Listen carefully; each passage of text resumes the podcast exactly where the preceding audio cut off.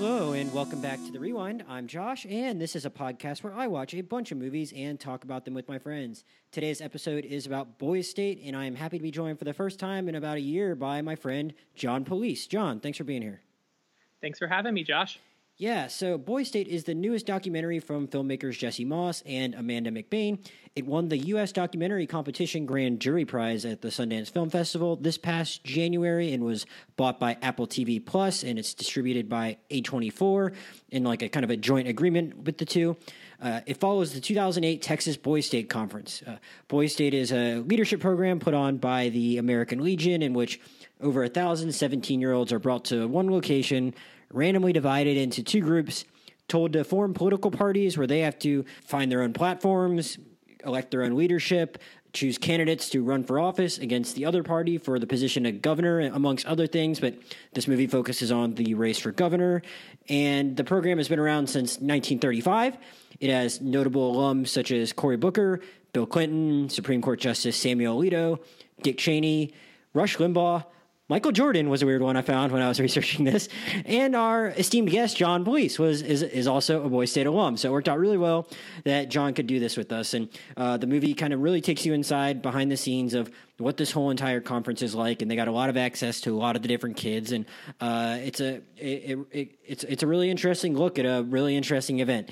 And John, we'll talk about your history with the program and what your experience was like, but I I first want to start and talk about this movie a little more specifically. In that one of the things that I was struck by as I was watching it was that there were times where I forgot that it was a documentary, and it felt. In, in, in certain ways, it, it almost felt like it was a script because these characters they fell into these uh, for the most part, because the movie eventually focuses on kind of for the kids that we'll talk about, but they almost felt fell into their own kind of archetypes that I felt like, wow, if you were like writing a movie from scratch about two political parties and you needed to pe- have people fit roles, like these guys were like movie characters almost that fit certain roles like really distinctly that really felt like they were reflective of a, a, lot of what we go through in politics today.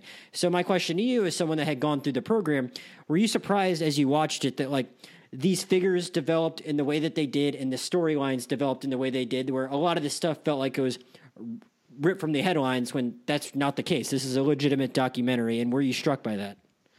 Uh, yes i would say very much so. I think part of what boys state is about is just a lot of 17 year olds put in an isolated society for a week and kind of the idea of simulating all of government. But as you said they're divided into two parties, the Nationalists and the Federalists, and that's consistent across every state. That's what we did in Virginia. And by doing that, it's a completely arbitrary division. So mm-hmm. what I was struck by was actually how political and policy focused a lot of what this documentary shows is. And that is very different from my experience. And I think the documentary does some interesting things in showing other parts of Boys State that kind of contrast this very intense gubernatorial race with a little more of the silliness of what's happening in the legislature, where they're banning cargo pants and pineapple pizza, et cetera. So I was very struck by that. I was also struck by how well the two parties divided in terms of politics and in terms of approach to a very conservative boys state like culture because the way boys state is set up is it's through the american legion um, you kind of have to have an interest in in state government and it simulates all parts of that but it naturally skews relatively conservative in terms of the people that are attracted to it, in terms of kind of the people who know about it. So it was very interesting to me the way you had some people who were much more like diehard, very conservative personally, and then people who are more liberal and how they tried to approach this simulated society in terms of incorporating those. Well, I was going to ask because I, I was, as I was watching, I'm thinking, well, this takes place in Texas of course, like all these 17 year old white kids are going to be like really conservative, and we might get a much very a, a much different demographic ideological breakdown if we were following say Virginia Boy State instead, which is, for lack of a better term, it's been a swing state since around the time that like you would have done it ten years ago, because you know Virginia way back when was a red state, but it, not necessarily since two thousand eight. So, uh, but you're shaking your head as you say that. So even in states that aren't, and I mean, I guess Texas is hopefully on its way to becoming a purple state, but the fact is, like, I mean, all if you just take mostly white kids from Texas, like you're unsurprisingly going to get a pretty conservative bent. But uh, it seems like, from what I can tell from talking to you, that like that might not even really be the case, even if you go to a more ideologically diverse state like Virginia. Yeah, I so for some details that I think give you an idea of how Virginia Boys State at least was, is that it was at Liberty University, which is like Jerry Falwell's university. Um, so that was where it was hosted. There were Bible quotes in the cafeteria to give you an idea. Um, it's very conservative in a lot of ways. Like you have to stand for the Pledge of Allegiance. There's a lot of specific things that are just very, it's very culturally conservative. I was very curious about how Texas does this because so the opening sequence of the documentary is kind of these little interviews where you're coming in and you've got people in their ROTC univer- uniforms and asking you like what the flag means to you. Oh. And that was not how Virginia did it. So Virginia, all our like my high school counselor emailed the entire junior class being like, "Are you interested in this? Write a little essay about what you get out of it." And so I wrote mine about like not knowing what Virginia state government was like and being really interested in that as someone who kind of more followed like national politics. And I guess that was enough to get me in, but it wasn't this like weird interview process that was like, what does the flag mean to you, and how do you feel? About it? Well, you, meant, so, you mentioned those. I got to say, my one of my favorite quotes from the movie from those interviews, and you mentioned how some of them are in military uniforms. But my favorite quote was when they were talking to one of the kids, he said, and he said, "We're like a military family, kind of, although we're we aren't in the military." Which I mean, I was like, oh, I, I just I just started la- cracking up, and that was three minutes into the movie. I'm like, oh, it's these kind of kids we're going to be following. Yeah, no, absolutely, and I do think there's a bit of that. I also think there's just a bit of who is going to be most like who's the skew most toward because like as you say about Virginia, it this is 2010 when I went. So yes, it was a decade ago. Oh, we went for Obama, but like every state government official was Republican, like the entire legislature. So part of Boys State, they don't. They yeah, the legislature just went just went Democrat in 2018 there for the first time in yeah, forever. Yeah, so yeah. It's yeah. So there's aspects like that where part of Boys State they didn't even talk about here is like we had the governor, the lieutenant governor, the attorney general, all those people come and like speak to you. You had state legislature people. The moot court has like the chief of justice of the state supreme court will come and like do the final rounds. There's a lot of like those aspects, and I think one part that we should talk about just up front is the fact that they focused on a very narrow slice of what Boys State is, and they gave us little pieces of it throughout. Like there's a band, there is an entire legislature. There are so many pieces. Sports going on at one point, I think, right? I don't remember that. I, th- I thought I, saw them like on a basketball was, court, at least in the movie.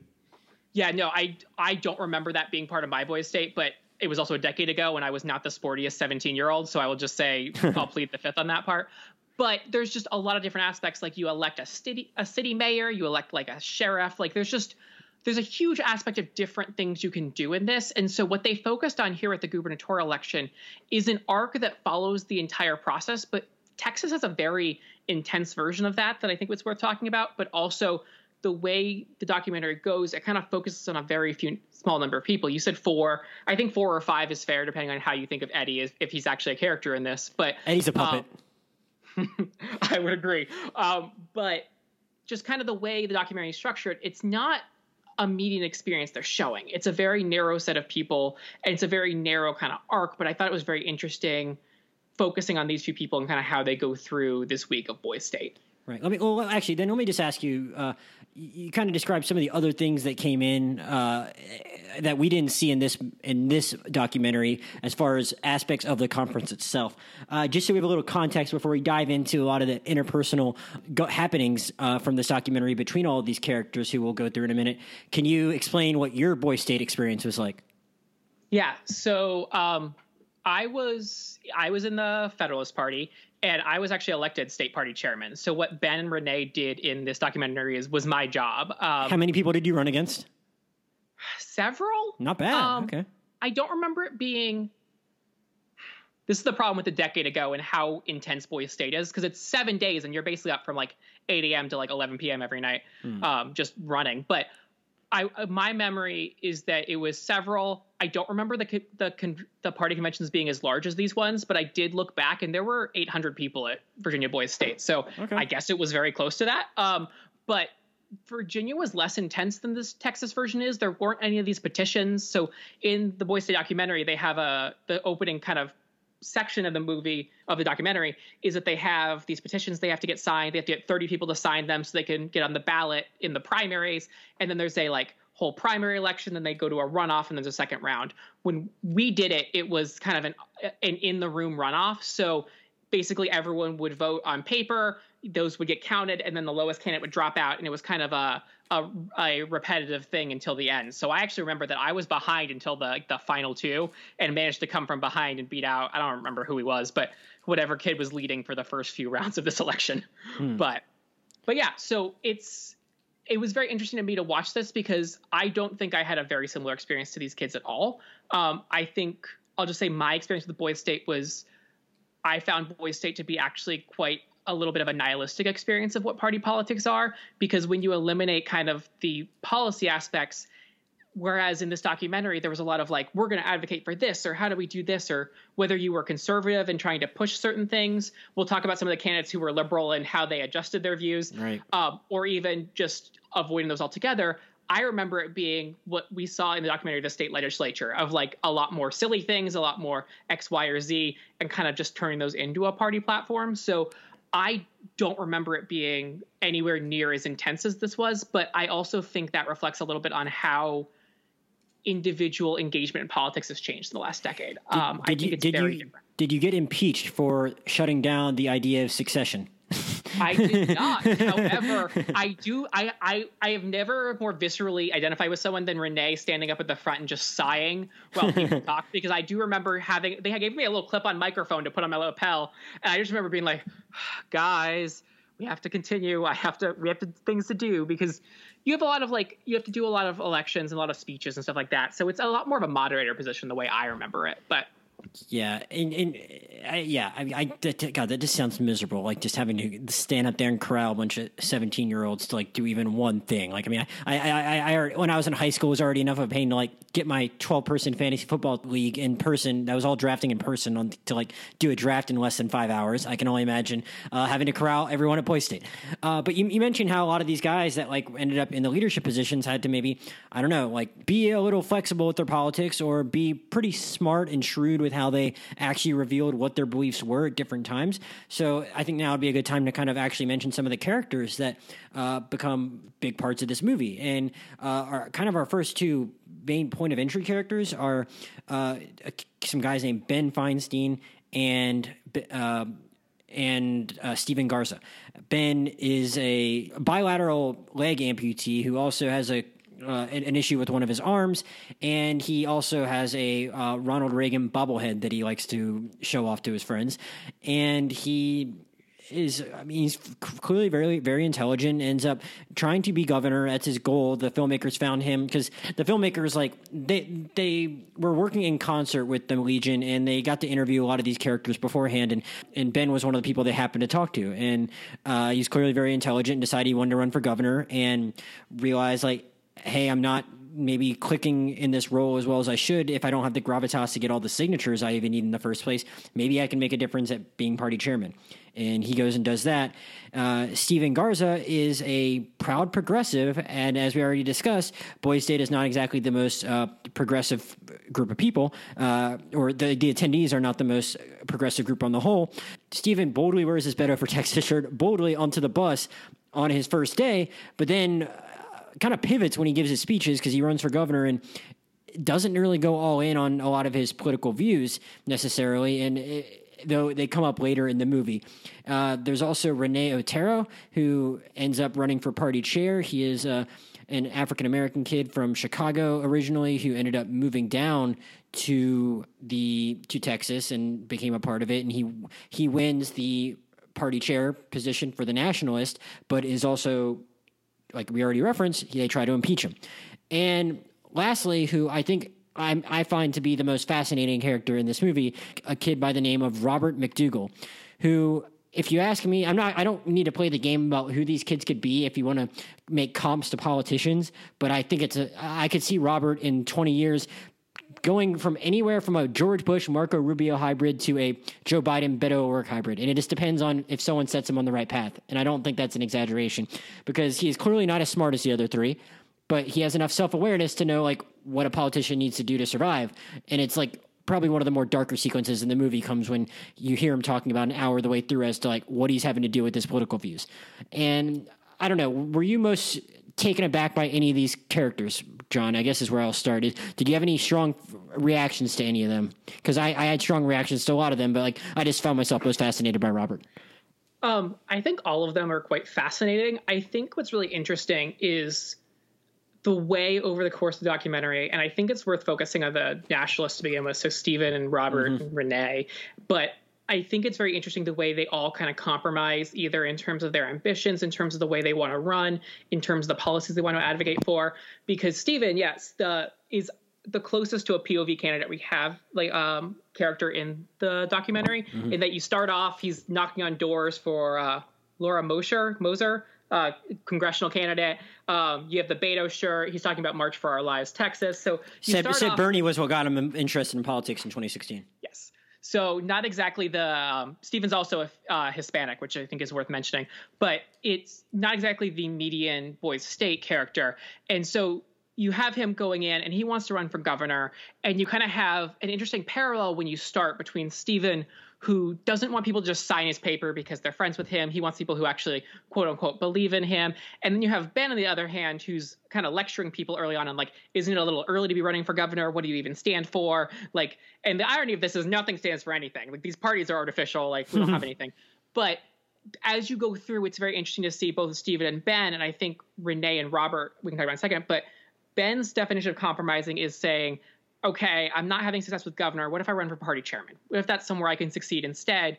Um, and I they don't really talk about in the documentary. I assume it didn't require the same number of signatures, so it was a little bit easier to run for. Um, but Ben makes that compromise, whereas Stephen tends to move away from any of his like more liberal political positions. A lot of his early speeches are a lot more on bipartisanship. His initial speech for governor that gets him into the runoff is anti-secession, but he runs he runs against anti-secession on it being like offensive to the veterans in the state, which mm-hmm. is a mm-hmm. very interesting way Smart. of spinning it. I, I was fascinated by that because that was not what I expected. But when you go from there and then you get into like how they have to compromise over the course of it, what do they try and run away from? What do they run towards? Um, it was just very interesting to see the way they go because, as you said, Ben is a can- character that they have before the documentary even starts. They're interviewing they, him. They, they, they, had all of them besides Renee beforehand. I were and listened to some interviews with the filmmakers. That makes sense. Um, because like I, I, will be very honest, there is no way Virginia Boys State would have found me if they had, were, were trying to interview this beforehand. Um, but I think Renee is honestly the most interesting of them. But we can come back to Renee in a second. But the way Stephen kind of comes in, and then Robert comes in as the other like runoff candidate for governor. But it's just very interesting to see the way that in this very artificial ecosystem, artificial set of people, the way they all kind of change the way they're running for things to try and appeal this population. Right. So, and also that, as we've talked about, it's like a very conservative group. And I'm sure the majority of the Nationalist Party was also pretty conservative. But the three people that kind of like rise to the top are progressive who don't necessarily talk about their progressive views and they have different ways of addressing them. I mean, uh, I, I watched. I, I, only had time to rewatch the first hour of the movie this afternoon, but uh, Renee does actually. I for, I had forgotten already, even though I watched it for the first time three days ago. That Renee makes the point. Oh, I just tried to talk about bipartisanship in my speech and tried to be very vague on everything else, which is smart. But like he makes, he really makes no secret about it after that. After after getting elected, that he's like going to be more progressive. Whereas Stephen, because he's actually like running for office, has to like kind of be a little more hide things a little more. Like Robert straight up lies. But the fact is, uh, Robert eventually fades to the background. But like Stephen and Stephen gets really far without like and like, he already has people following him around even before he wins the primary. Like he already has followers which i thought was really interesting and i picked up on that. And robert kind of did too and uh, and Renee had already made some fast friends also, and it's like these guys like rose to these positions just by being smarter and being good speakers and exuding like a kind of leadership that people gravitate towards and it didn't even matter that they weren't like going up there like Robert did, and like, and I guess I, I am I'm lumping Robert with them in, in there with them because he like has this amazing scene where he talks about his actual views. But the fact is, there is a difference. Robert is the one that tries to go up there and toe the party line of what he thinks all what they want their party line to be, and gives us all this false bravado about how we need to s- save all the babies for the adopt the couples that want to adopt, and the other and and Stephen just doesn't do that. He just stays away from anything super partisan, and they just like his message and they like his approach more, and it feels way coming from a more honest place, and that enough just kind of elevates him above all these other people that are just screaming about abortion. What's interesting is that you you start the documentary with Ben and Stephen as kind of the two characters they have background on that kind of come into. And Ben fades in the documentary for quite a while. They come back to him, but it really focuses on the Nationalist Party for like the next 45 minutes mm-hmm. or so. And so what's interesting is both Robert MacDougall and Renee Otero are both introduced through their first speeches to the to the Nationalist Party. Renee gives a speech about criminal justice and what what he has done to try and get rights for convicts to get like tax breaks for people who hire them or something like that and turns it into if i could get this for people who don't even have rights what can i do for you? And wins the party chairmanship. And then robert comes in and gives this speech that is very uh, like there are all these people who want to adopt and like if we stopped abortion there'd be all these people who want it. It's extremely conservative. And it's interesting because you get this lens in and then over the course of it you have renee who uses, I think, the liberal issue that there are there is similarity with conservatives on, whereas Stephen just basically makes a I don't know what secession works in terms of left right, but turns it into a veterans argument. Sounds very conservative, which is very interesting in terms of like respect the veterans, etc. But kind of hides that, whereas Renee doesn't really hide it, but as it goes on, is much more confrontational about like the platform and like discussing gun rights and being like universal background checks and because it's a little more confrontational. Yeah, again, because because he can afford to do it because he doesn't have to run for anything after that. But I, I am glad you I'm, I'm, I'm, glad I'm, I'm glad you went. Well, he has to save himself, I guess. But I'm glad you went back to his speech because I don't think I dwelled enough. I actually talked about that. But like, yeah, the point is like it is kind of like a thing where the parties can kind of find common ground on. But I mean, I think the fact is he wasn't like going all out on like some conservative position and just they still were inspired by him anyway and just because yeah. he delivered it so well I, I, I should just say like I, I can see what you mean by him being like more interesting than any of the other characters, but I just kind of felt like I almost felt inadequate every time I heard Renee talk because I'm like, this this was filmed when I was 27 and these kids were 17, and like this kid is smarter than me. It just like made me super self conscious. Like every time I heard him talk, I was like, wow, he is so insightful. Yeah, they're fascinating uh, individuals, and I think it's interesting because you start with the Nationalist Party convention, and so Renee wins the chairmanship. Mm-hmm. Robert and Stephen advance to the runoff, and Stephen wins like 150 votes. He's way in first place, and then mm-hmm. Robert with this very conservative speech about abortion, ends up sneaking into the runoff as like second place, but gets like 30 votes. It's like mm-hmm. 32 or very small number. And so there's a lot of discussion of him being like, maybe I should drop out, maybe I should go on. And then two things happen kind of in that sequence. One of which is that there starts being this impeach Renee campaign that starts being very vocal. Um, at one point, Renee shoots down secession being a topic they discuss on the platform and gets a lot of like jeering and such from the convention. Um, there's a lot of that. There's an impeach Renee Instagram account that we should come back to later yes. with the general election. Um, but that goes on. And then Robert in this sequence admits that I'm actually pro-choice. I am liberal, but this is what people want to hear, and I'm going to give them what they want because if I get elected, then I'm governor, and who the, cares? The quote, the quote is my. He says my my stance on abortion would not line up well with the other guys out there at all, so I chose to pick a new stance. We're that's politics, I think, which is like, I, I don't, I don't want to say it's the thesis statement for the movie, but I think it's just like, it's horrifying in one way. It's like this is like a crossroads in like a lot of these kids' lives, and like maybe this this potentially rec- represents everything that's wrong with American politics that people might think this way. And hey and you cut off the next line he says which is if i win i'm the governor. Sometimes you got to say what you got to say in an attempt to win. Yeah so it's like but he's some, he comes so close to just like doing the right thing and he's like well i could just like endorse the guy that's a better candidate and like help my party and this guy actually ran it like on what he truly believes. And I, I was there something else that like actually pushed him to just like go on in anyway instead of like there doing were, that? there were a couple like cut sequences where he was talking to like i guess fellow city city members where he was like I'm just going to drop out. And they're like, no, go for it. Like yeah. there was a little bit of like, no, you should, you should stay in. So he does stay in. He doesn't win, but um, he does stay in it. And I don't think he ever actually admits to anyone at Boys State that he is liberal. I don't, we never get that. Yeah, besides like, the filmmakers. Yeah. Besides the filmmakers, they're, they're, they're going to show it to thousands of people eventually. but it was, it was interesting because you kind of get this. So there's a kind of this, after the initial introduction, you get this kind of middle section that is, the nationalists in disarray. Oh, they don't know who they're going to do. Well, at this time, the Federalists, like Ben wins Federalist chairman, I think pretty easily. He gives this speech about being a double amputee and like if I I like it's a very uh like uh Ayn Rand kind of speech of like pulling up himself up by the bootstraps. If I can do this, what can I do for you? But he wins, and the Federalists pick their candidates. Barely talks about that, mm-hmm. but nationalists are in disarray. But you get through that, you get the candidates, and you kind of get to the start of the general election. And I think that's when I think the contrast becomes most interesting. And I think just the way they run, and we can get into it obviously more, but I found the interesting part in this initial section the fact that you have three very liberal people, as far as we can tell, who end up being the two people running for the runoff in the governor governor's nomination and Renee, who's party chairman, who are all very liberal.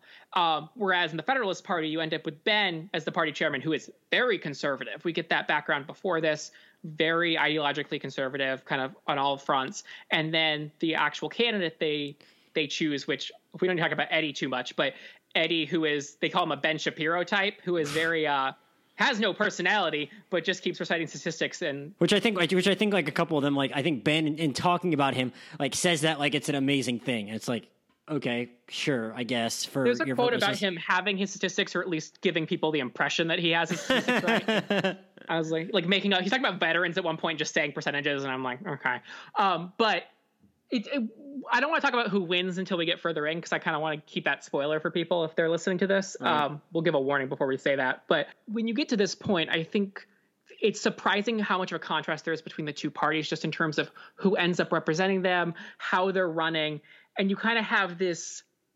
Everyone's kind of making compromises in how they want to run. You have at Renee one point saying, "Fine, I am not giving up this party chairmanship. So we're just going to do everything majority rules, and I am keeping this. They they are not getting rid of me, and it works. Uh, Renee finally entertains a motion to impeach him, and 12 people vote. And he has a great clip about maybe you can form an intramural basketball team.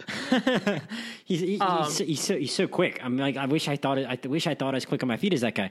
Uh, but yeah, you know, he, I mean, he, he pulls them together. I mean, it's, it's really impressive. I, I don't know if you have the greatest sense because like you said it is funny how like i mean these even though again like we mentioned yeah a lot of conservative people but these progressive guys still just kind of float to the top of this party because i think these people they want a leader more so than anything eh, which is interesting that like a, a, as immature as these kids are i mean like you said yeah maybe this seemed like they uh, were more policy focused than your experience at virginia but they they take the time to show some of the ridiculous stuff too and like whether it be the like the pineapple on pizza thing, the getting rid of any like uh, deporting all the Prius owners to Oklahoma, that was another one. Uh, there's plenty so of that, Texas. and but and also like I, I kept wanting to write those kids off every time something like that happened, I was like, all right, like that, those aren't the serious characters. And then I, and then I realized, wait, in 30 years, like one of those kids could be Jim Jordan or something like that. Like I, I just kept having that thought where it's like, I shouldn't like write off any of these idiots. Like who, who knows what they could turn into. But so we, we, we see it we see a lot of that and a lot of those guys presumably end up following uh, these nationalist leaders. But at the same time like we don't once you get in the general like the, the part of Boys State is that like you actually have to attract people from like the other parties right? And it's like i, I maybe I maybe I would have liked to have seen a if there's one thing I might maybe would have liked to have seen a little more in the movie it might have been like the on the ground campaigning in the general because I think some of the campaign tactics are really interesting, but it would have been cool to see like them having to sway people from one side to another, and they kind of talk about it and just saying, "Oh, like I've heard there's a lot of people that are trying to move. I heard there's a lot of people going from one the Nationalists, the Federalists, or vice versa." But we didn't actually see what that looked like. Yeah, so there are a couple aspects of that part, and so part of it was that the campaign was actually really interesting to me because I did this in 2010, mm-hmm. and like personally, I didn't have an iPhone until like 2013. So I was surprised. Right. That's pre Instagram, pre Instagram too, like Facebook, yeah. but no, tw- no, really not a lot. Twitter is like really only been around for a year at that point, and Instagram wasn't a thing, which Instagram play, plays a big part in this movie. Yeah, absolutely. So I was surprised. Like they, the, um, Boys State had a TV program that they were doing, which my Boys State definitely did not. Um, they had a like a podcast they were doing, which was very. Yeah, I was like, I'm like that probably would have just been me. I would have like, give me that. I don't really want to run for anything. I'll do that. Well, so I think there's a really interesting aspect on what you were saying about kind of like the pineapple pizza that Boys State to me is very similar to. So I did a lot of Model UN in like high school, and when you go to like like UPenn's Model UN in high school, what's interesting about it is that when you're in these like general assemblies, you have like 400 people. Most of the people there are just there for like a, a trip for the weekend, and like it looks good on college applications. And Boys State to me was very similar to that in that the median person there was not very ideological in my experience. Like the hmm. parties, you spend like it's only seven days, and by the time you get through coming the first day, just the city stuff the second day. I was looking at the calendar from my old boy state. The conventions are like day three and four, and then you have elections like day five, day six is the swearing in, day seven you leave. So it's so compacted that I was really curious how much the parties actually played a role in it. So, like, mm. I'll give you the perfect example. For my boys' state, the governor was not my party; it was the Nationalists. Lieutenant governor was the Federalist, and the Attorney General was an independent who ran like his own thing. So, like, Huh. It did not cut the way it did in this, and there was a yeah, it was the whole thing. But I was very interested in like, is there a shift in how how like political the average 17 year old is in the past decade, which I think is true. I think people have become a lot more engaged in politics since 2010, just on the median person's level. But I also think that there's a large aspect of this which is just very, very personal and very much like, yeah, I'm a Federalist, but whatever, like that's not real. And so I was just really curious if at this case that was actually how it worked or that was the slant they gave on this and um yeah i want to I mean, it's not surprising post 2016 you know i mean I, I, I, that these kids would have been like even, even more political so I, am not i'm i'm not personally like super surprised by it i guess i i mean maybe just knowing what i knew about it going in I maybe expected more. Like I, I, guess based on your experiences, there was more policy than you maybe even would have expected. But I, I, I just thought, well, the kind of kids that even like want to take the time to go to this thing, like maybe they're just going to be like, I, I don't know, just more policy wonkish than I would have thought. But these guys is really only wanted to talk about guns and abortion. So and maybe I shouldn't be surprised about that. We're in Texas, like of course they're going to talk about guns, but I was almost just like I was like, well, yeah, I expected them to be like very political and probably more so than they would have been in 10 years, eight years prior. But at the same time, I was like, I almost expected like even uh, more policy. Uh, so I think part of it to me is also that in Texas, you're talking about a state that's huge and you're only selecting a thousand people, whereas in Virginia, which is a quarter the size, you were picking 800. So it also may be a higher bar to even get there. Uh, but I think part of what happens at a boys' state is the fact that – the perception is reality. And so when you're thinking about what you expect to be very conservative, like group of people, you pick the issues that you think are going to be most broadly interested. And I think in Texas, when you're talking about like secession and guns rights and abortion, maybe those are the things that if you are a 17 year old who's been in a relatively conservative Texas community, those are the things you think of as being like most broad spanning and like appealing. Um, but I also think part of it is just that I think Ben at one point. I'm forgetting who says it, but they were like, actually, I found there were a lot more liberal people here than I would have expected. Mm-hmm. And so I think part of the documentary that I was very curious about was how much the narrative they were giving us was actually how it was. Right. I was about to say, like, a, we, there could have been all this policy stuff I said I was expecting, and they just thought it was too boring for them to make the final cut. Yeah, and I think I think one thing that's worth emphasizing for all your listeners is just that Boys State is very choose your own adventure. Like. Mm-hmm I was looking back and like half of people get to have some role somewhere. So there's like for Virginia, there's a House of Delegates, there's a Senate, like you can run for Supreme Court, you can run for like city sheriff. Those there's so many different places and those kind of split off. So like you'll have the legislature going, you have mock trial going, you have like the band going. So we're getting an interesting portion that I think everyone at Boys State is aware of because everyone votes in these elections. But at the other end, the number of people who are actually involved in these campaigns seems to have been five people. Hmm. like I think like four, and even the documentary doesn't even talk about the lieutenant governor, governor or attorney general elections whatsoever. Like right. you, they showed the, the, results at the end, but we never see the people who run for those. So I thought it was like a very interesting angle to take of taking the party chairman and the governor's candidates. But at the same time, I do wonder I'd be very curious what all the footage they have and like what else was interesting. Yeah, I think I totally, I would totally watch like a docu mini series on this if they had chosen to do that. But again, that, that that's not what they set out to do, and I think it's a pretty smart. If you're going to pick a way to do it, I think this is the smart way. And it just so happened that one of the guys that they they had already identified prior to actually arriving at the event, and Ben like actually ended up playing a big part. And I, I kind of like the idea of just watching these two party chairmen like you know work with these uh, governor candidates. And i it, it was a really interesting contrast because i could totally see like a, a, just cynically, you could see how a more conservative person would like Ben would just like find a, a mouthpiece. Like you know, he's the I, I don't want to say the the Donald Trump to a Stephen Miller or just something like that, where he's like you know he's able to like kind of mold this guy and do what he wants to with him. Is basically what they said. We're like I think they even said at one point we're kind of like of the same mind or we're we're we're totally in sync with what we're doing. Whereas so I mean he found a puppet while I'd say Renee found a partner and it's Steven, and I, I, I just I, I, like watching them operate, and I thought it was a, I mean, it, it was a good narrative thread to just follow if you're just going to choose one thing, and I totally get what you're saying, and I would be here for like a more sprawling version of this, and uh, I think before we finish up, we'll talk about other ways we could see the, yeah. the, the, see them evolving in different ways, and I think this filmmakers have even intimated that they wouldn't be opposed to like going back into this world to f- try and find a different angle at some point, which I would, I don't know, I'd be totally here for. But what, what did you think about the campaign? Actually, well, actually, you know, what, what yeah, we should get to the general election. Yeah, um, we, actually, I just want, I'd rather talk about say this is a spoiler, spoiler jumping off point uh, if someone hasn't already watched it yet, because I think we haven't spoiled anything, but I think it's hard to talk about the decisions that are made in the campaign without spoiling it.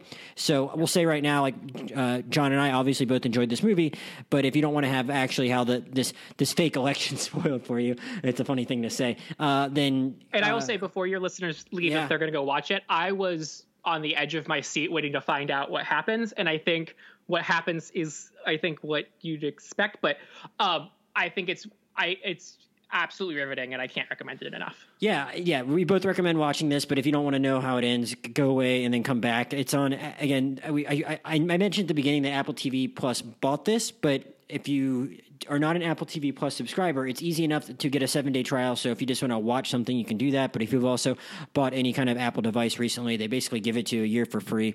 So it's not that hard to, to access if you have any one Apple device. So highly recommend you check it out and then come back and listen to us talk about the rest. So, uh, my biggest thing is that, and I kind of intimated a bit about the beginning about how a lot of these storylines just kind of like uh, mimic real life and I, I, man it felt like a depressing metaphor for like the uh, the world we live in where you know the conservative party is just willing to push the boundaries and get their hands a little dirty and the and and the progressive one wasn't as much, and the the sides were rewarded accordingly. And I think that's I, I think it was really interesting. It's also really interesting. I've watched some interviews with these kids in the last couple of days also and i've heard the filmmakers talk about ben's reaction to it and i've heard ben talk about ben's reaction to it. It was really funny. I i, I was listening to one of the interviews ben gave and he the kids got to go to sundance. At least i think ben and steven did at least which is cool. And ben said he sat down at at the screening at sundance and a woman sat next to him and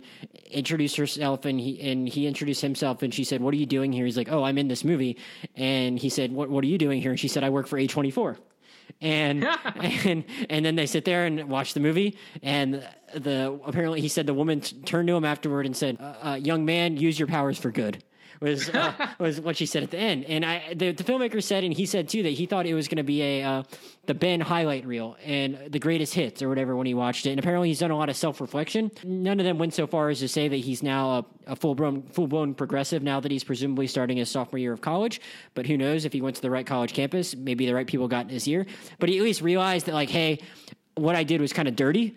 But at the same time, like that's great that he learned that lesson. But I mean there's still plenty of politicians out there, as we can see every day, that like are going to stoop even lower than he stoops in this movie. So, what was your reaction to just like kind of watching how these choices, these choices that these kids made? Yeah, no. Um, so for anyone who is listening to this and didn't watch for some reason, Eddie wins, which is I think very fitting in that the least mm-hmm. interesting person is actually the one who wins the governorship. Right. Um, but we start the general election campaign, and you kind of have the Federalists on one side, Federalists, right?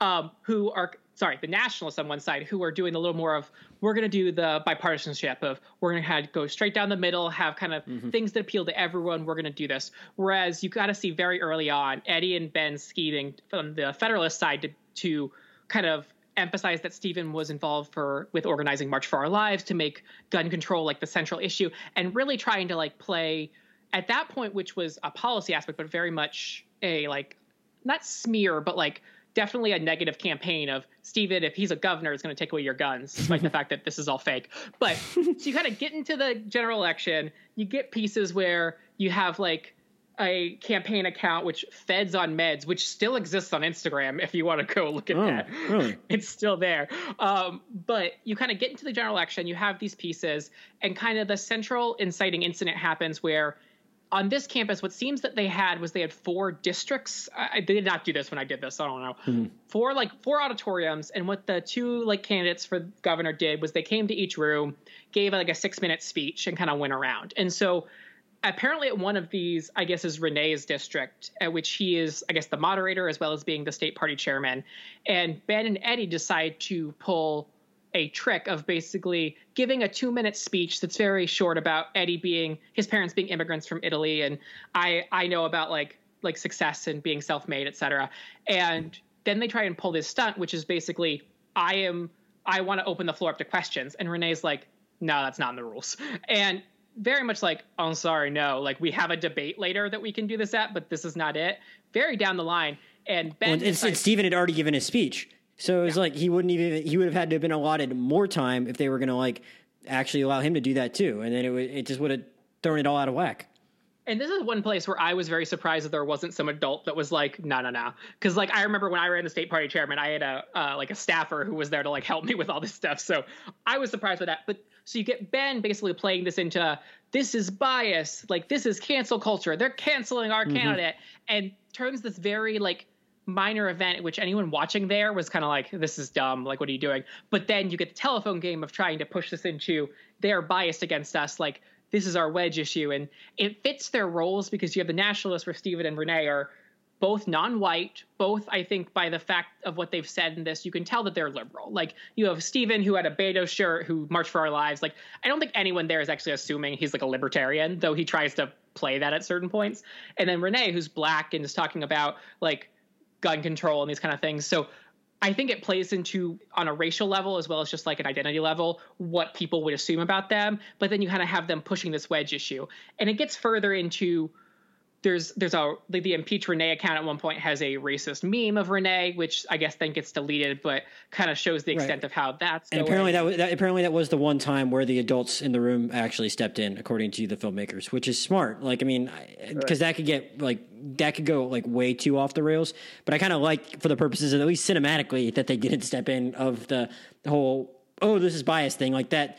That felt like a legitimate like political not legitimate but an actual political trick that could actually be, take place in practice that wasn't something that was like crossing the line from like a racial standpoint so i kind of like that they let that play itself out and t- kind of taught these kids a lesson for better or worse you know No, I think it's interesting, and I think so. I guess what I was saying was more that I'm surprised that the entire parliamentary procedure was on this 17 year old who's been party chairman for two days. Oh, yeah. Um, at least in the way it was edited. But it is worth noting that at one point Renee does talk about the fact that this wasn't attacking the party or attacking a platform. This was just an, like a person inciting an entire room against like me as a person and kind of that level of being attacked. And I think when you are like he is a person of color in a room that is mostly white, mostly conservative, and kind of being attacked like that was something that he felt very uncomfortable with, and I think is very fair.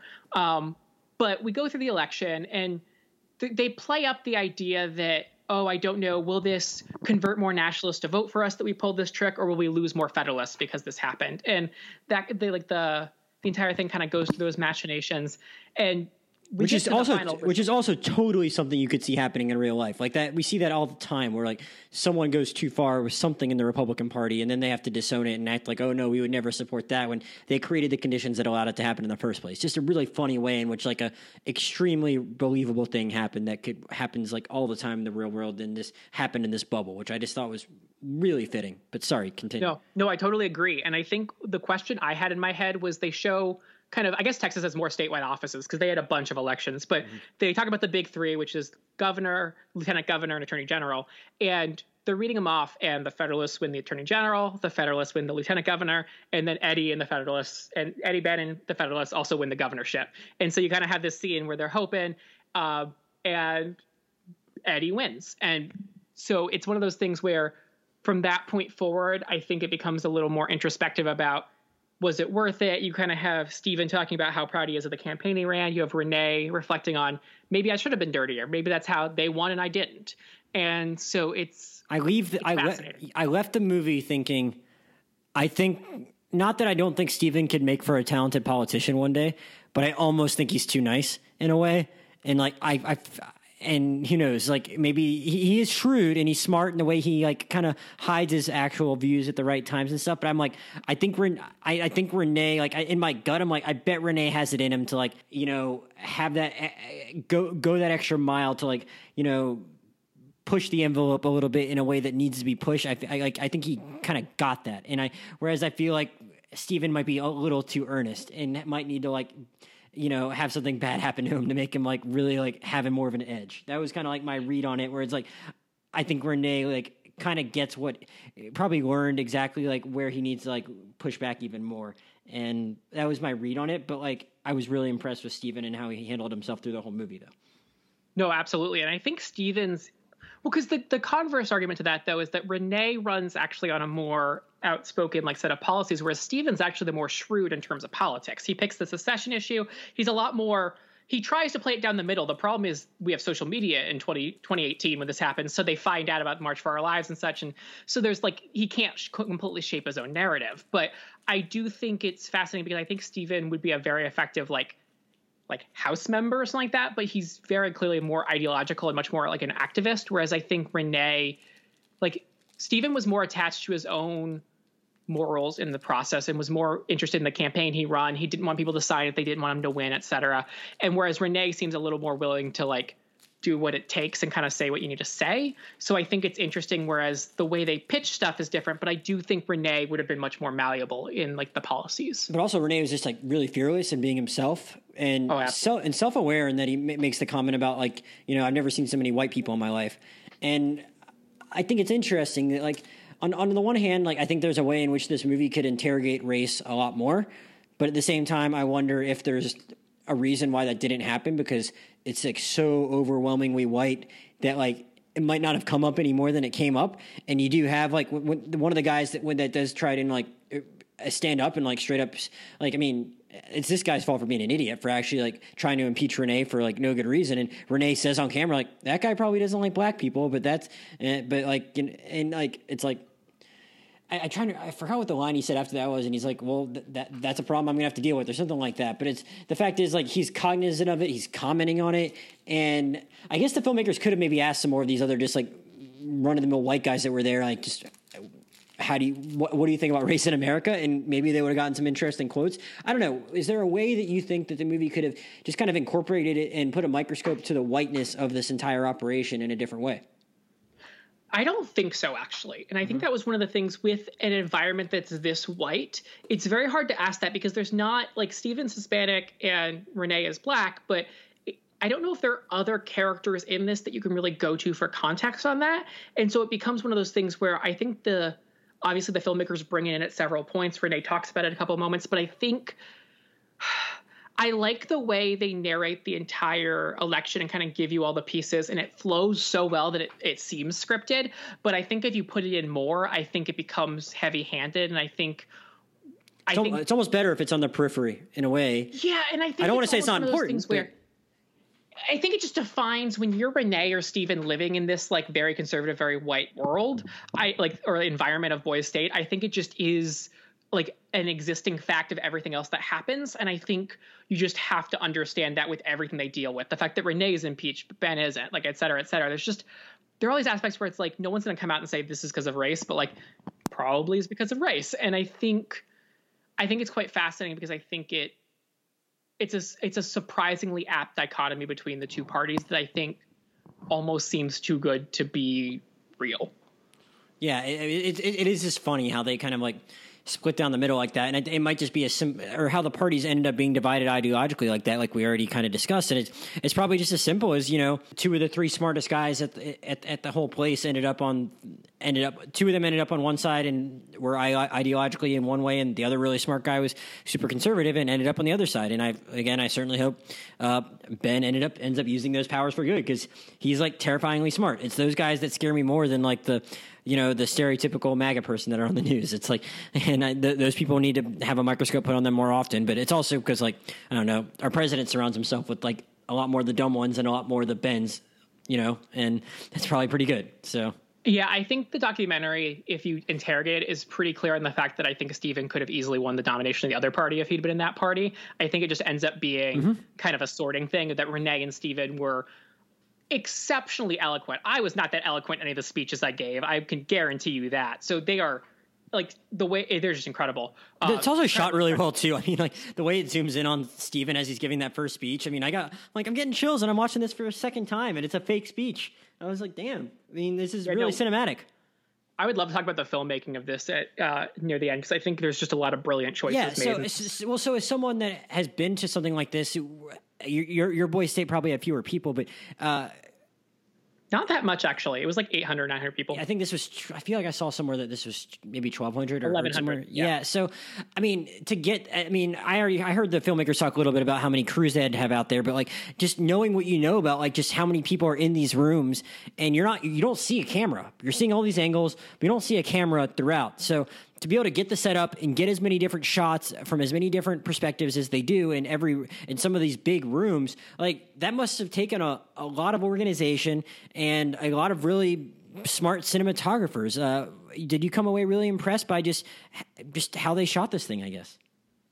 I agree. I think it's less than you'd think, and the only reason I'll say that is they got really lucky that you already had Stephen and Ben from before. It seems mm-hmm. so they had two people to follow who end up being in key positions. Right. And then the other ones come in pretty fast because you have to imagine there's only two party conventions. So all 1100 people are in two rooms and they're all giving speeches. And so they're only showing us the good ones. They show us someone else who ran against Ben who's not at all as good as Ben at speaking. Mm-hmm. But from that point, you can kind of can bring them in to be like, okay, you're party chairman, let's interview you. And so that's where you get Renee, that's where you get Robert. Like they never interview Eddie as far as I'm aware, but that's where those people come in. So I think that's good. I think the nature of it and the way the campaigns ran is you probably only needed two crews, maybe three for the. I think, I think they, I think they said they had six, but again, I mean, yeah, but like that's probably covering all their bases, though. right? It's like uh, they, they, shot. They probably, like you said, they probably shot so much footage that they just didn't oh, even end, that they just didn't even end up needing. But like, I well, mean the other filmmaking choices there's just a lot of like little tidbits in this that like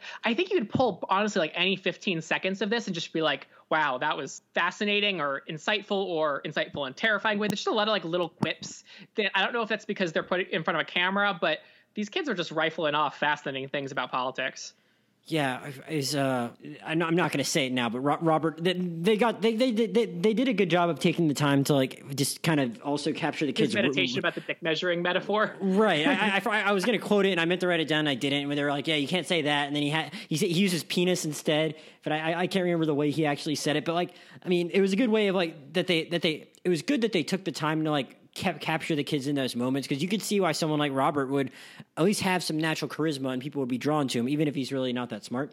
And I and and I'm glad that they found found the time to kind of use those quieter moments to kind of show that about those people. Um, no, absolutely. And, and I think on that note though i thought some of the most interesting film like filmmaking was the interviews because how many times in this in this entire thing was ben or steven on a couch laying down like the number of shots we get of ben laying on his side on this like like very fancy couch just like rifling ben, off ben was ben was treating it like therapy i guess he just looked way, really comfortable yeah, yeah. and i'm sure i mean sure they probably i mean therapy's probably not a bad uh, not that this actually was therapy, but it probably wouldn't be a bad service for them to have when you're in this boiler room of a um, of an event. Um, and yeah, I mean, I, I like the, I like those, and I, I, I like the, and I, I thought they filmed the, the speeches very well, and uh, there's there's a, there's just a lot of a good reactions. So they they whenever there's a speaker on stage, I'm sure they like were kept capturing him from either side in the back of the room, maybe, but like they clearly had to have at least a couple on the on just on the audience whenever there's like one of those speeches going on because you want to catch these kids doing jackass things, um, or just the coverage you have to have because like just the, the amount of like because so the way boys state is organized is you have cities. Like mm-hmm. in mine it was 12 16 uh, 16 there were like 50 people each. At liberty each of us had our own like little uh basically like trailer dorm. These were cinder block hellholes mm. but um you're together that's where you go for all the sessions. That's like there are like different things about like what the legislature does. You'll have speakers throughout the week of like different like prominent governor uh like uh, government officials will come and speak. So I think there's a lot of coverage you had to have to get all these little moments, but I do think the arc of the the week is pretty easy to catch if you know who those key figures are and you think like right.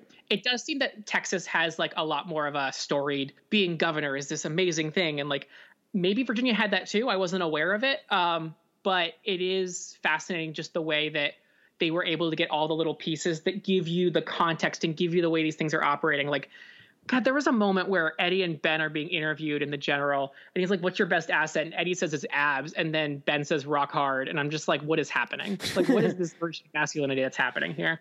I was very curious. Like, if I think you, I think you, I think Ben like, was I think Ben was probably used to complimenting people on their abs, right? Because of his dad. You want to talk about his dad at all? I don't, I couldn't talk about it too much. It's, just, it's so fascinating that they only had a couple people to talk to beforehand. So the it, beginning of the film, you have Ben giving a speech to his parents in his very fancy kitchen, Mm. and he's talking about it like he's going to be president, and you have his mom there, and then you have his very jacked dad shirtless in the kitchen, and I was just like, why is this happening? His, da- Like, his, who dad made- his dad knew it was his chance to shine. He's like, I, I only have one chance to be seen by the masses. I need to look good. I, I mean, it was a choice. Like, I guess good for him. I.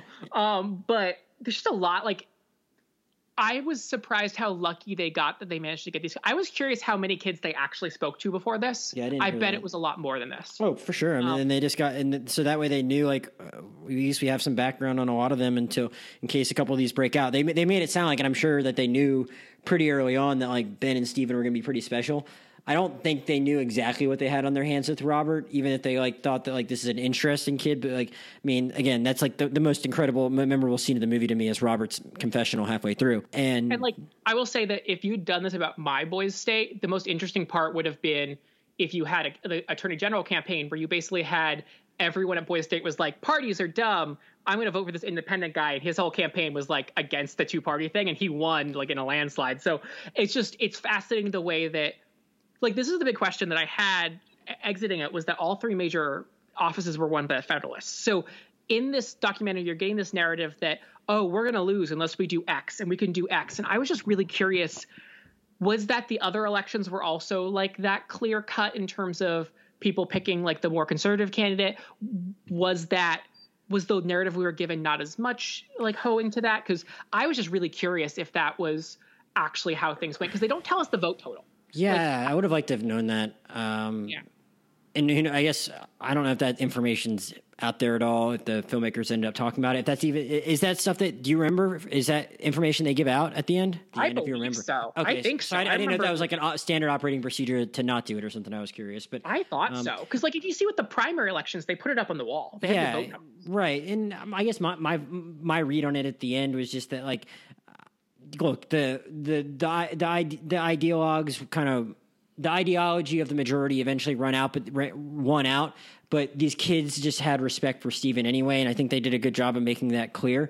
Um, and that was just kind of where it ended up. These guys were just gonna they were gonna vote for the more conservative option, and it's not that surprising. And that the the tactics that they engaged in to win were to come through, and that was that was kind of my ultimate takeaway from how it ended there. Um, I want to ask a little bit about Boy State overall, but I, I want to ask I, the only the, I'm, I'm not going to like speculate on these kids' futures that much, but I, I have to ask about Robert. Where do you think what do you think Robert is doing in, in 25 years? I think he is the annoying boss that we all hate working for. You that we he- don't know how he got there. Okay, Uh, here, he just seems to me.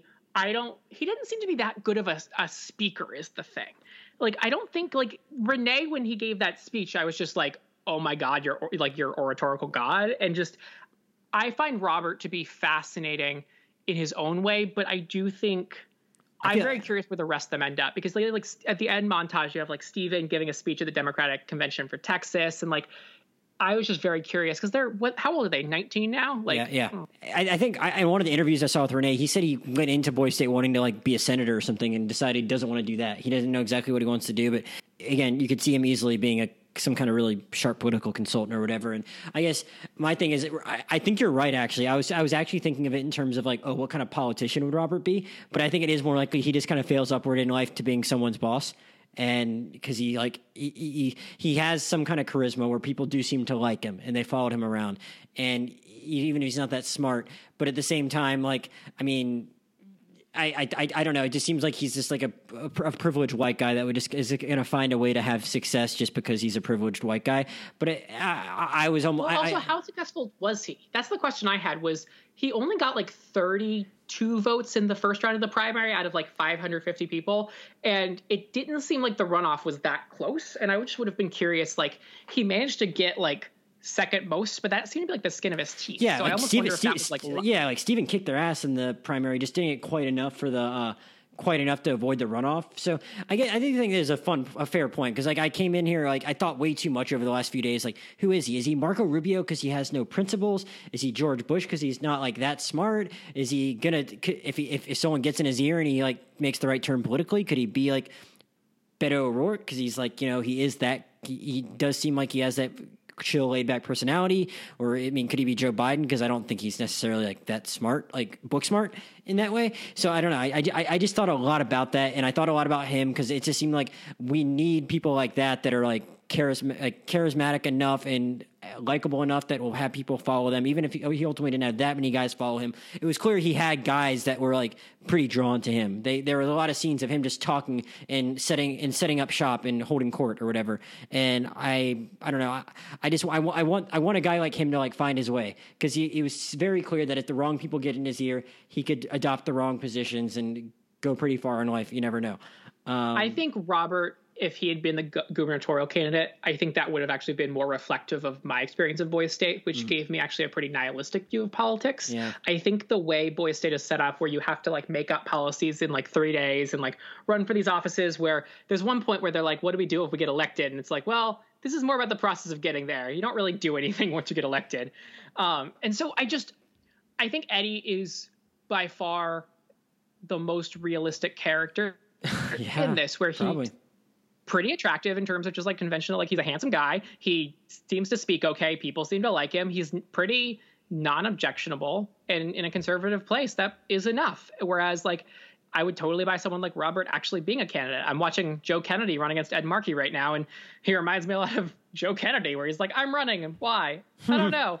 and so, like, I'm just I I was surprised they, that the people involved in this were so fascinating. And like I will say, at Virginia Boys State, the kid who was the gubernatorial candidate for my party is also very liberal, and mm. I've known him now. And he went to like Berklee College in in Boston, and like is like now an artist and shit. But it's one of those things where I think in a big thing like that, where it's so random and so quickly formed, I don't think it's too hard to have a couple people who are just good speakers that can end up in that position. But I also think I do wonder if the Nationalists ever had a chance. I don't know if that's clear. Yeah, no, who knows? And I, I, you, you would like to think that in a, I don't know, in, in Texas, I, I, I just, I, I, think probably not, but it was cool to see them.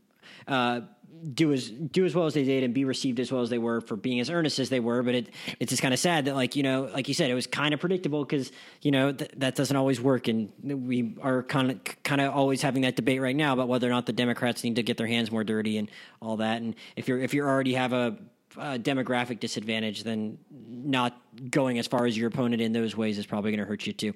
Uh, I, I, think it's interesting. You made the point about it being a nihilistic experience, and because the last thing I was going to ask you before we wrapped up is, I mean. It, they touched on it actually pretty early in the movie where Stephen is saying he thinks it should be people state and not boy state and not girl state. Uh, are there ways in which, uh, having been through the process yourself, albeit a long time ago, and now watching this, are there other ways in which you think that this could develop as an institution that would actually allow the kids to get more out of it and be a more fulfilling experience that's more substantive? Is it is the answer combining the genders? Is it changing the structure a little bit? What what what did you leave this movie thinking like, "Oh, maybe if they could do this thing, this could even be more worthwhile than it is. And I say that acknowledging that I think René maybe hit on something where it said it could be, a, it's, it's probably is maybe a valuable experience for some liberals to like at least go in there and just kind of see how these people think and how they operate and all that. But is there even more that they could do to change the format? So I came away with this actually thinking that the format's quite impressive. Mm-hmm. Um, I think obviously it varies a little bit state to state, like what the form is, like exactly what you run for. But there are a lot of aspects where it's a little more about process than policy and i think that was quite interesting of like how things work how things are elected what the rules are. Um, and i actually came away with this thinking that if i were just a random boys stater watching this hearing about like oh there was a racist instagram post oh they're accusing them of bias i'd be like oh this is a little too real. So i was quite impressed by the institution. I thought it was quite interesting. Um, the the point you brought up about boys and girls state, I'll just mention briefly that there's a lot of controversy about that. I remember when I went that there was a lot of frustration that girls state is treated a lot less seriously, hmm. um, and that it was a little more in the same way Girl Scouts I think gets a reputation for not being as like as like hardcore wilderness or like survival the way Boy Scouts Boy Scouts are. Mm-hmm. Um, although they've now allowed girls into Boy Scouts, so that's a whole other thing. But I remember there being a lot of controversy at Girl State, and I do think it's a, a very interesting question. On the other hand, I think putting 1,200 boys and girls together in a, like a secluded area may not yield the things you want. Um, but I don't know. You can expect people to act better. Um, it's a very.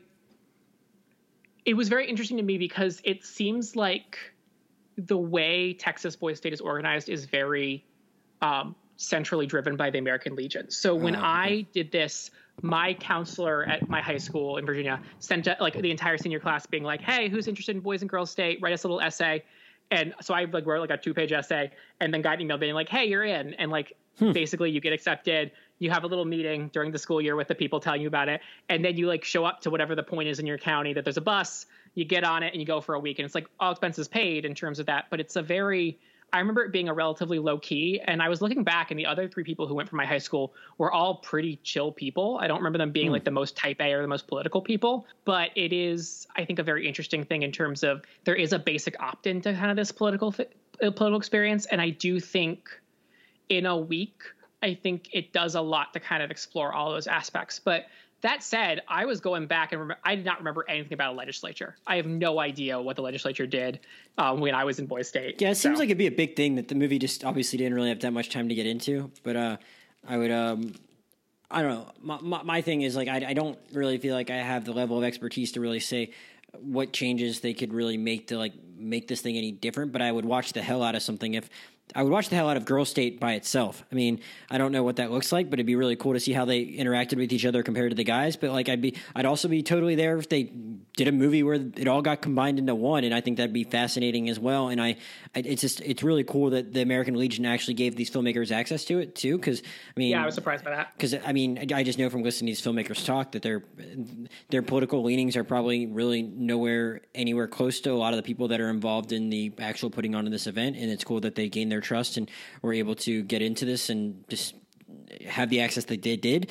And it'd be cool if they wanted to revisit it in any format, and I'd be down for it. Uh, and so I, we'll I do think on the gender aspect, it's worth noting that throughout the documentary there's quite a bit of meditations i will say on like masculinity there's quite a mm-hmm. bit of like offhand either like speech moments or being like like i am masculine enough to do this so there's a little bit of like 17 year olds like we talked about the dick measuring comment at one point there is quite a no, bit of well, like someone like makes a actually makes that a part of their speech like we will keep yeah. our masculine identity it's like geez man like you're really going for it huh and I do wonder if that's a little more what 2018 is versus what just 17 year old boys are. Cause I do think just, I don't think that was as much of a thing a decade ago. I think, so I'll just say my context in this is that I'm an RA on like a college campus, like where I went to college. Hmm. And the difference in the political environment between 2011 to 2015 to now is just night and day in terms of how intense it is, in terms of how like careful you have to be. There's a lot of aspects that have changed a lot in the past decade in terms of how I think young people and 17 and 19 year olds aren't that far off engage in politics. And so I do think it's a very interesting thing where I think this documentary is something that could only happen right now. And I think it's only something that could only happen in this kind of format. I don't think you would have gotten something this interesting if he did this a decade ago at all. You're probably right. Do you have any other final thoughts on the movie before we finish up?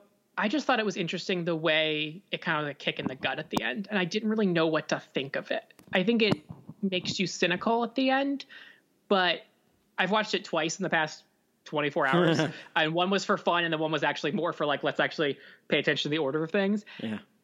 I just think it's a very interesting document, and it reminded me a lot of American Factory, where you have at the end like you think they're kind of succeeding and then no they lose the union vote and everything sucks. And so it was it was very nihilistic but i also think i think the filmmakers did a really good job of yes this was the central narrative and these are our central four characters or really like three or five how you ever count it but they really did nicely spurse in the legislature and how i think like more upbeat that was or like the talent show or just all these other pieces where it was just a lot more light and I thought that was just a really interesting aspect because there are a lot of things they could have focused on. Like you have a city where it's like that's the 50 of you live in a dorm and like you elect a mayor and they could have focused on that. And if there was like there are just so many pieces to this where I enjoyed the thread they picked, but I didn't. I also really liked the way they tried to intersperse a lot more of just what was actually happening at this and how similar was this to everyone else's experience. Yeah, I, that, that's, that's that's also. I, I, keep coming back to that, thinking just thinking of all the possibilities for like how many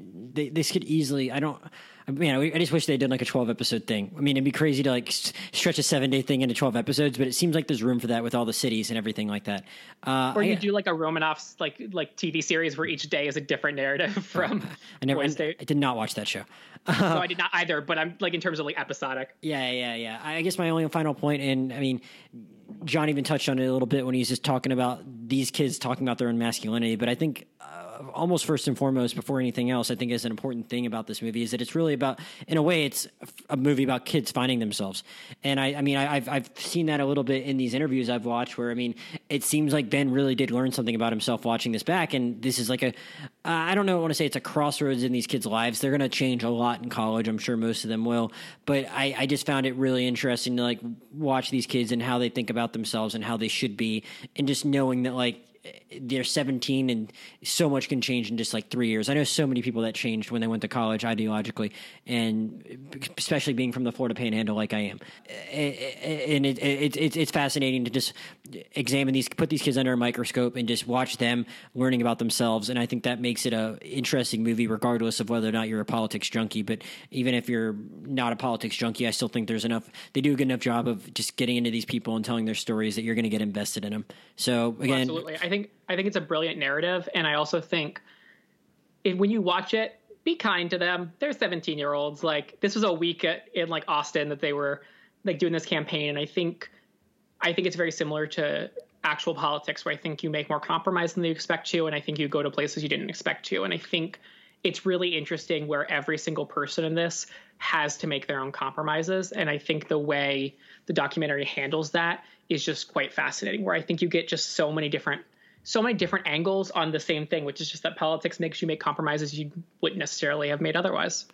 Right, and uh, it, or or makes you do things that you would otherwise regret. Which I think, like I said, Ben has probably said that, and like uh, about about what he engaged in, and it's like it's such a such a high pressure environment that like you can understand why people would just be driven to do stuff they wouldn't do otherwise. So it's probably like a good thing to not judge them too hard, like John said. Uh, before we sign off, one thing we've started doing since the pandemic started because people are watching things even more than usual. Staying home is doing streaming recommendations. Uh, is there anything you've watched recently that's not boy State that you want to shout out to people? It can be TV show, movie, new, old, anything. Do you have anything else that you've been watching in quarantine, John?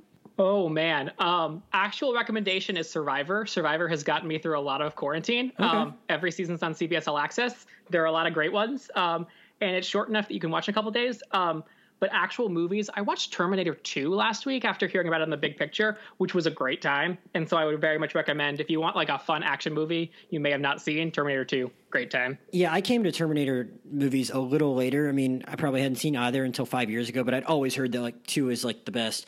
And that movie, it just doesn't stop. It's it's as great as everyone says it is. I, I, funny you dropped the Ringer podcast. I'll I was going to mention the Sandlot because I watched it because I wanted to listen to the rewatchables that they did because I'll watch anything where Mina Kimes and Mallory Rubin are talking together. Uh, I endorse that as well. Yeah, yeah. I mean, you, I, you could have kicked Bill Simmons off the podcast, and then you would have really had me. But it was still it was still a good time. But I mean, The Sandlot, I hadn't I couldn't tell you the last time I watched it. I mean, I've seen it multiple times before, but probably not since college. And I think I probably liked it more than I did in college. And I I, I said on Letterboxd, I'm always going to take a star off because uh, I am now old enough to understand just how poorly the Wendy Peppercorn sequence has uh, aged. But at the same time, like everything else about that movie is basically perfect, and it's kind of incredible because it's so clearly steals from a bunch of other '80s movies. Uh, but at the same time, like it's really, really specific and personal. You can tell to the filmmaker, and I appreciate that. Other thing I'll recommend is uh, I'm going to be doing a podcast later this week on the a couple Sofia Coppola movies. So I rewatched a couple of those because uh, my friend Kayla, who hasn't been on the pod since last December, is going to come talk about Bling Ring and Marie Antoinette. And I would recommend both, though. I think the reason I chose those is one, I saw Kayla tweet about Bling Ring, and I'm like, I've really never talked about Bling Ring with anyone. That'd be fun, and like, I liked it even more than I did the first time I watched it. It's kind of it's um, it's weirdly like a movie that struck me as being even more about the media than it did the first time I watched it, but it's it's just a lot of fun. Marie Antoinette, I, I wanted to rewatch because it was just one that like it never really clicked for me and it seems like a lot of like really big film people think it's her masterpiece so i thought it was at least interesting to revisit even if i don't know if it really a rewatch swayed me that much but i mean all of her movies are worth watching and she has a new one coming out. Another apple tv actually acquisition. I think maybe an actual apple tv a24 collaboration if i remember correctly.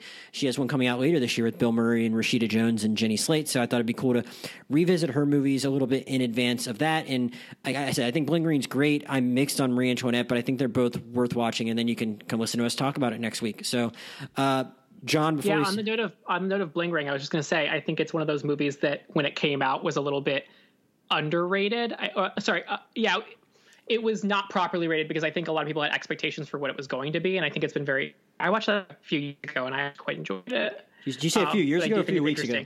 You broke up for a second. I think a few. It was a couple years ago. Okay, it wasn't gotcha, that gotcha, recently, gotcha. but I remember yeah. quite. I remember having a very like, oh, this isn't going to be good, and then I quite enjoyed it. And I think with people like Sofia Coppola, it's really interesting what people want from the movies versus what they actually get. Before we sign off, John, do you have anything you want to plug personally? Any Twitter, Letterboxd, anything like that? Um, I can plug both my Twitter and my Letterboxd, which are JL and then my last name Pulice, P U L I C E. Um, right. Try and keep those updated. So yeah, say hi. As usual, I'm Josh Jurnovoy, J O S H J U R N O V O Y on both Twitter and Letterboxd. The podcast Gmail is the Rewind Movie Pod at gmail.com. Twitter is Rewind Movie Pod. Uh, I, I, already mentioned next week we're going to have an episode on Sofia Coppola and a couple of her movies. So thanks again to John for joining me. Thanks again for listening. We'll see you next time.